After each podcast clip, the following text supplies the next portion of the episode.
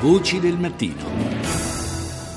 Buongiorno nuovamente da Paolo Salerno, seconda parte della trasmissione che apriamo parlando di eh, una, eh, una, questione di tipo sanitario, in particolare eh, parliamo del, degli interventi che eh, possono aiutare a superare i problemi eh, di, eh, legati alla obesità. Lo facciamo con il nostro ospite che è il dottor Cosimo Callari, chirurgo presso il Policlinico Gemelli di Roma. Buongiorno.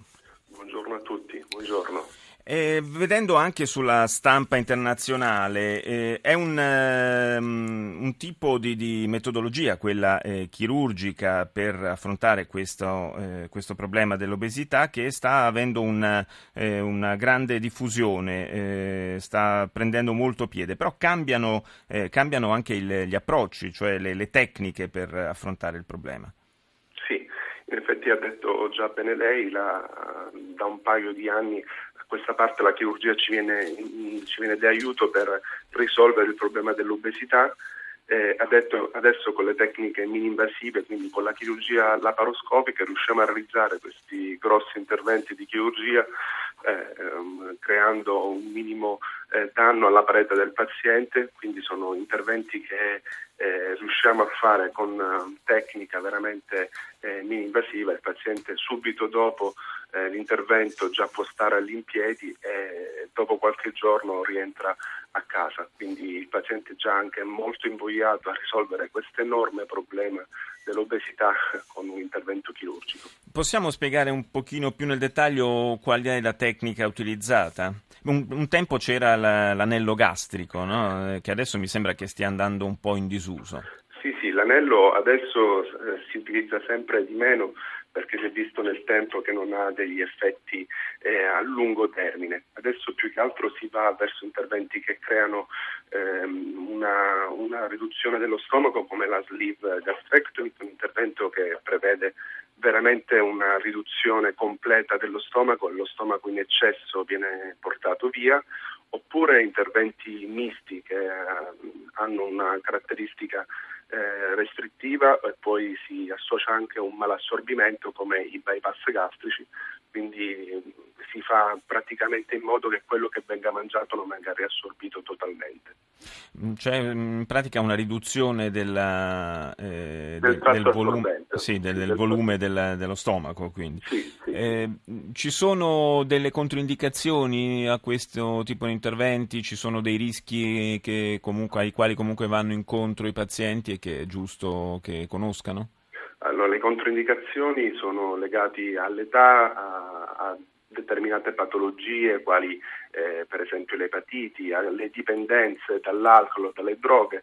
Questi sono essenzialmente eh, i paletti che noi cerchiamo di mm. eh, scoprire per evitare di fare un intervento su questi pazienti. I rischi sì, i rischi sono quelli della sala operatoria, quindi di un classico intervento chirurgico eh, che comunque si minimizzano al massimo facendosi operare in strutture eh, dove ci sono grandi competenze quali la, anche la terapia intensiva, la rianimazione, una radiologia eh, presente 24 ore su 24, questo riduce praticamente i rischi post-operatori. E dopo l'intervento un paziente appunto che si sia sottoposto a, al, bypass, al bypass gastrico, che cosa deve fare? Deve seguire qualche regola di vita particolare o può eh, riprendere una vita praticamente normale anche dal punto di vista alimentare? Paziente va via dall'ospedale con un regime alimentare che dura circa un, eh, un mese, sono delle tappe che vanno di settimana in settimana, si passa da un'alimentazione totalmente liquida a un'alimentazione solida eh, e poi il paziente nel, nei mesi successivi avrà un'alimentazione che è sicuramente normale dal punto di vista eh, qualitativo, eh, però naturalmente le quantità saranno sempre ridotte per il motivo che dicevo prima, perché eh, saranno impossibilitati a mangiare delle grandi quantità. Quindi sostanzialmente avranno anche meno voglia di mangiare. Meno voglia, eh. sì. Quindi venendo meno lo stimolo viene anche eh, meno evidentemente il, la, la, questa, questa, quantità eccessiva di cibo esatto. che, viene, che, viene, mangiato. Oh, ehm, l'ultima cosa eh, è il, le percentuali di successo di questo tipo di intervento, ovvero sia eh, effettivamente con un bypass gastrico una persona obesa riesce a risolvere il suo problema? Nell'85% dei casi, dai, dagli, studi, eh, dagli studi scientifici. Quindi con una significativa riduzione di peso? Sì, eh, entro uh, l'ottavo, dodicesimo mese dall'intervento chirurgico. Beh, naturalmente anche perché un, altrimenti sarebbe anche pericoloso un dimagrimento eccessivamente rapido per tutto l'organismo. Grazie al dottor Cosimo Callari per essere stato nostro ospite.